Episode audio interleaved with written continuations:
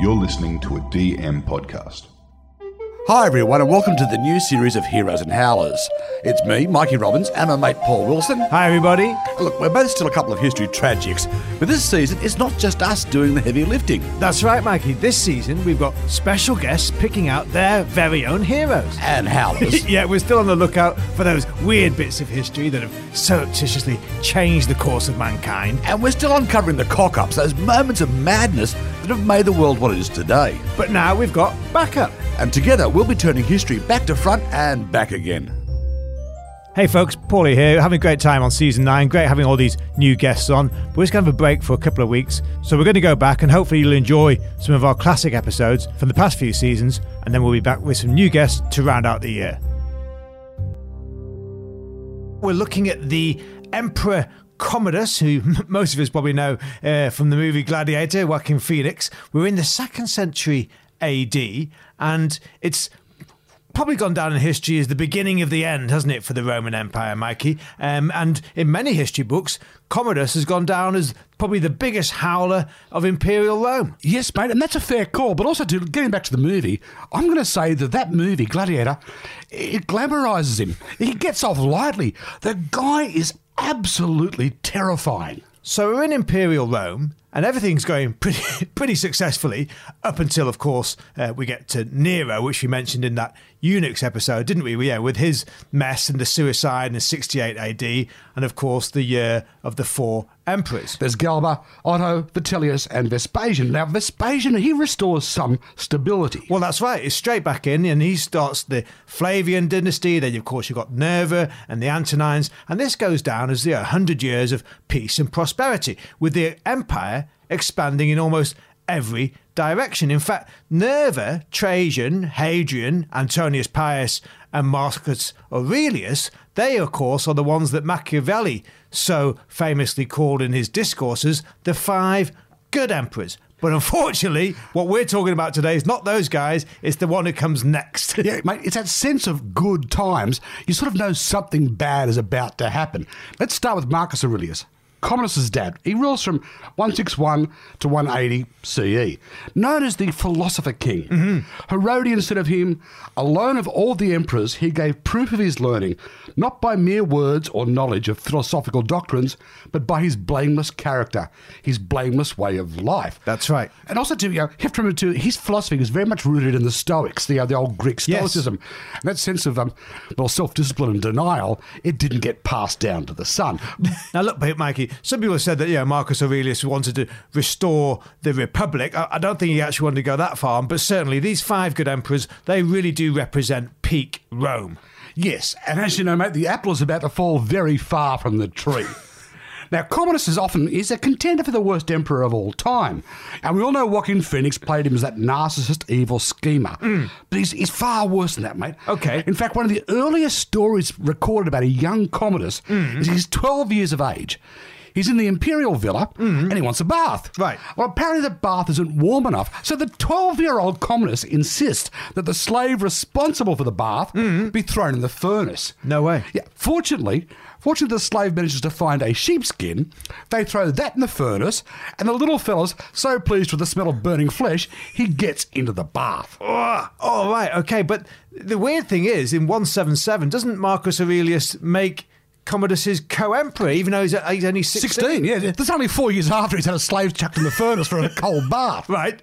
And how does that go? Not so good. In fact, from very early on, we see this thing where Commodus has no interest in governance or governing or any of the great Roman virtues of philosophy. In fact, he often gets favourites to do his work, something that will carry on into his later reign. You've got people like um, Saoterus Yeah, yeah, yeah. Perennis, isn't he? Uh, and Cleander. Cleander, yes. Yeah, well, actually, Cleander, even though he happens later, I'm going to tell the story now because it's a real good microcosm for the reign of Commodus. Cleander's married to one of Commodus's mistresses, which, mm. you know, is not a small subset in ancient Rome. Right. Now, this guy is notorious for bribery and corruption. Mm. He auctions off government appointments. In fact, under his tenure as being the main advisor to Commodus, hmm. he saws off 25 consulships of Rome. Wow. Yeah, in fact, that's more consuls than at any other time in Roman history. Hmm. But things go really bad for him because, well, the population is going through a grain shortage and a bread shortage. And, hmm. and you know, Rome, bread and circuses. Well, they reckon that Cleander is manipulating the grain market for his own benefit. He's responsible, yeah. So the story goes that he's at the Circus Maximus, and a group of children start mocking him. And his response is to send in the Praetorian Guard, Right. which gets really ugly. It turns into a bloodbath. He flees to Commodus's palace, begging for mercy. Mm. Well, when he gets there, Commodus is worried that the mob's going to turn on him, mm. so he has Cleander beheaded, and just for good measure, has his son beheaded as well. All right, okay. And then, of course, in 180 AD, he succeeds as the emperor in his own right, doesn't he, Mikey? Well, what you're saying is that's when it really goes down the tubes. Like, but there's- this fantastic quote from uh, Cassius Dio, the the uh, senator and historian, and one of the few people who actually managed to live through Commodus's reign and get out unscathed. And he talks about Commodus's reign as taking Rome from a kingdom of gold to one of iron and rust.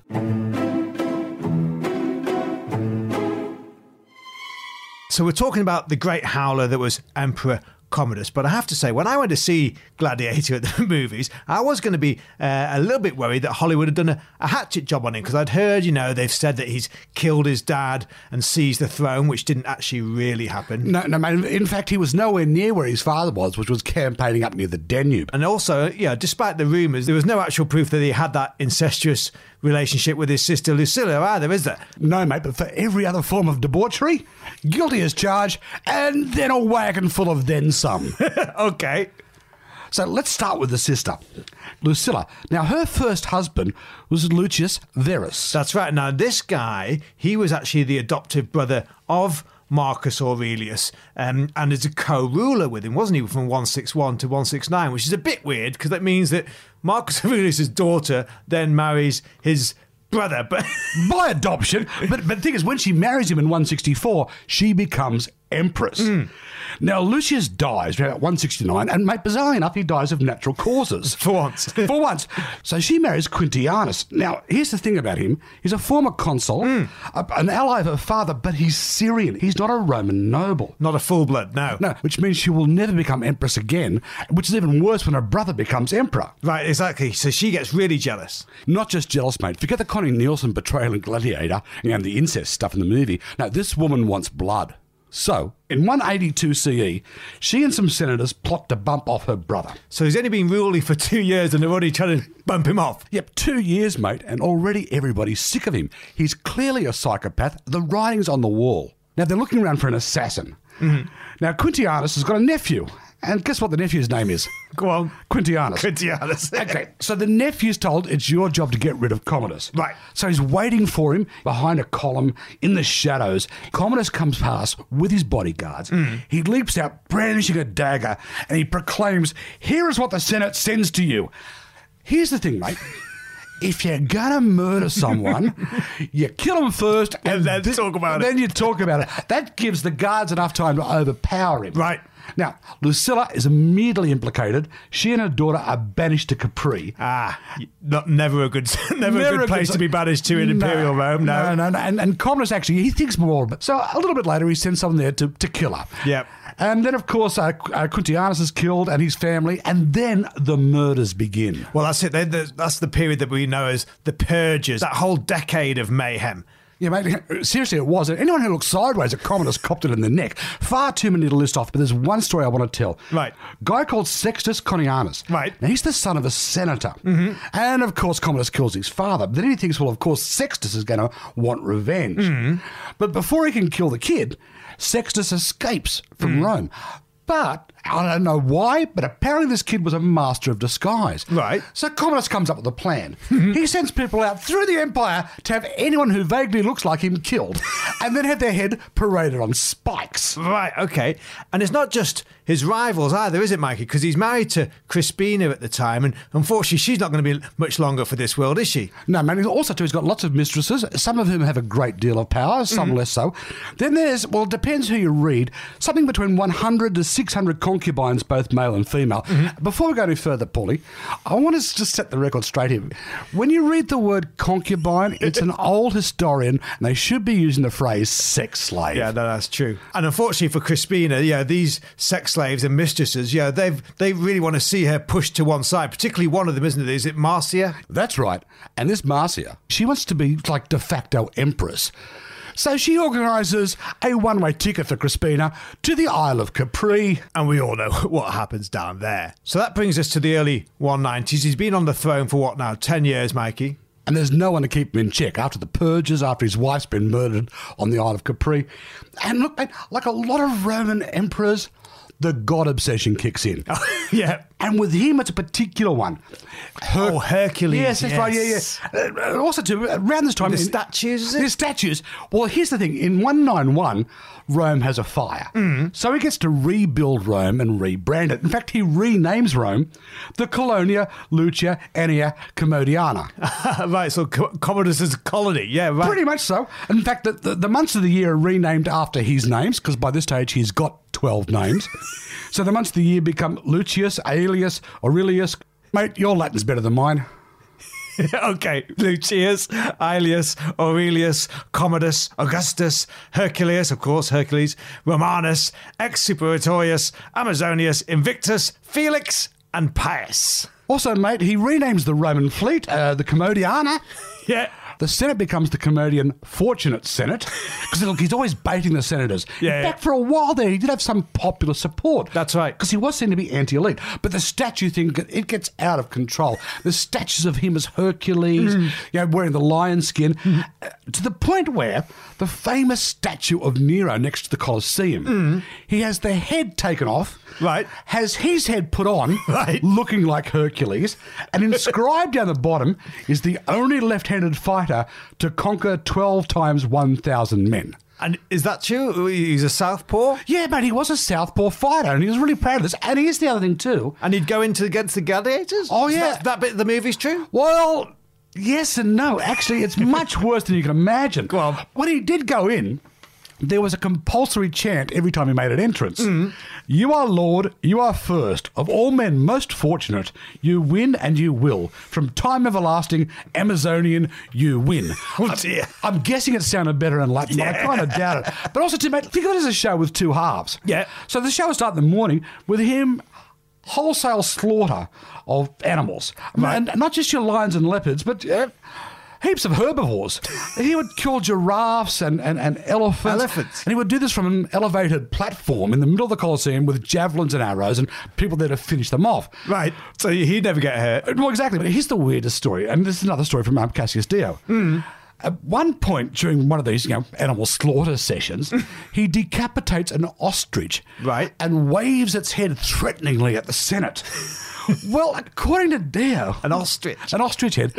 well, but in fact, the Senate reacted just like you. They Right. started chuckling, but they realised that would be a death sentence. Yep. So, according to Dio, they they had to chew on their own laurel leaves to stop themselves from laughing out loud. But the gladiator scenes are true.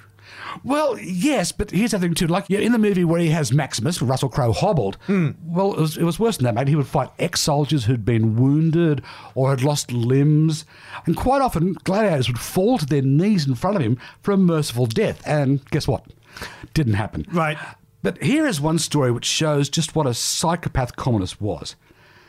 Apparently, he had all the footless and sort of lower limbless beggars in Rome rounded up. It gets worse, mate. Mm-hmm. He then had the lower halves of their body wrapped in fabric to resemble snakes. Now, I'm assuming he was dressed as Hercules because he's using a club. Sure, yeah. He's walking around the Colosseum clubbing these poor people to death. But they are allowed to defend themselves. Mm-hmm. They're given sponges painted as rocks. Sponges. Painted as rocks. I mean, it's just, it's unbelievable. I heard about them having their blunted weapons Oh, yes, fighting in, but sponges, that's pretty bad. But not just that, he would charge. He would charge the Roman treasury for his appearances at the Colosseum. An appearance fee. Mate, I'm talking 25,000 silver pieces. What? And he made over 750 appearances at the Colosseum. No way. Yeah. I mean, his performance fees alone was bankrupting the Roman treasury. Which brings us to 193. Yes, mate. And a couple of things happen at once here. There's talk about him actually becoming a gladiator and a consul at the same time. Right. And, and starting off these uh, plebeian games. Oh, which- yes, yeah. Mm. Which really ticked off the Senate. But then there's another story, too, that he had plans to dissolve the Senate, which Marcia had tried to talk him out of. Mm. Well, because of that, what we do know is Marcia finds her name on a hit list. Ah. So she conspires with Prefect. She's getting a ticket to Capri. Yes, well, exactly. Yes, but, yeah. So she conspires with the prefect of Rome, uh, Laetus, and Eclectus, who was her lover. So the idea is they're going to poison him. Now, some say wine, some say beef. But here's what we do know it didn't work. He starts vomiting. Ah. So they resort to plan B, and the famous wrestler of Rome, Narcissus, is brought to the palace to strangle him. Ah. And that's how Commodus dies vomiting and choking. Yeah, and the irony is, one of the most narcissistic men who ever lived is killed by a slave called Narcissus.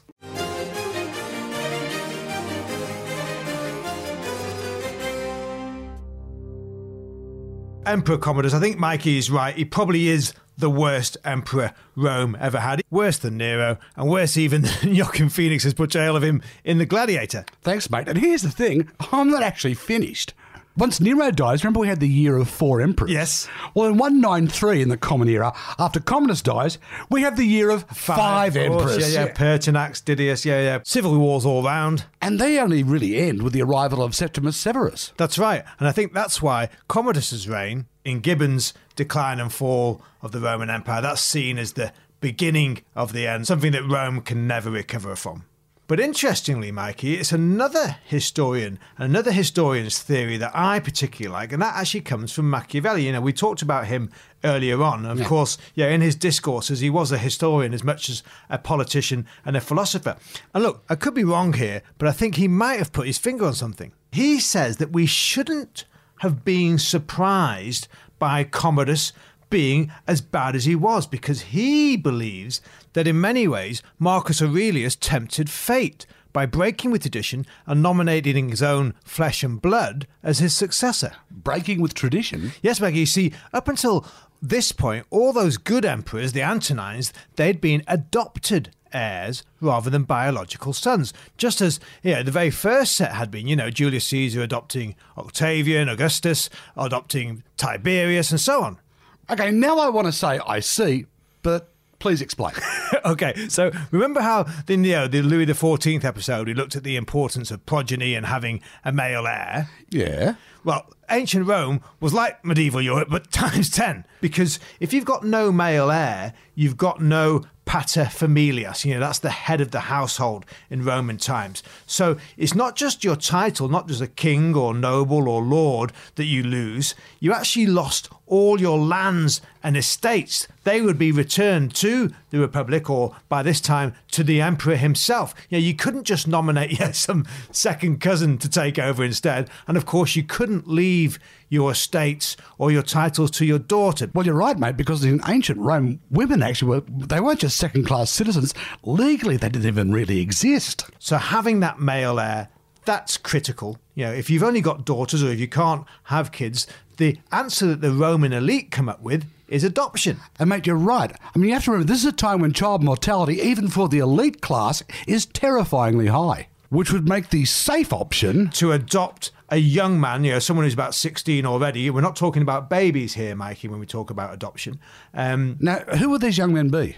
Well, look, some of them were kids from previous marriages. You know, for example, um, Livia, she persuades Augustus to adopt her son from a previous marriage, Tiberius, right? Um, but really, it was all about trying to get the right family to cement an alliance. So, in, in the same way that you might marry off your daughter to shore up your position, so you could put up your son for adoption because that will strengthen the time for the next generation.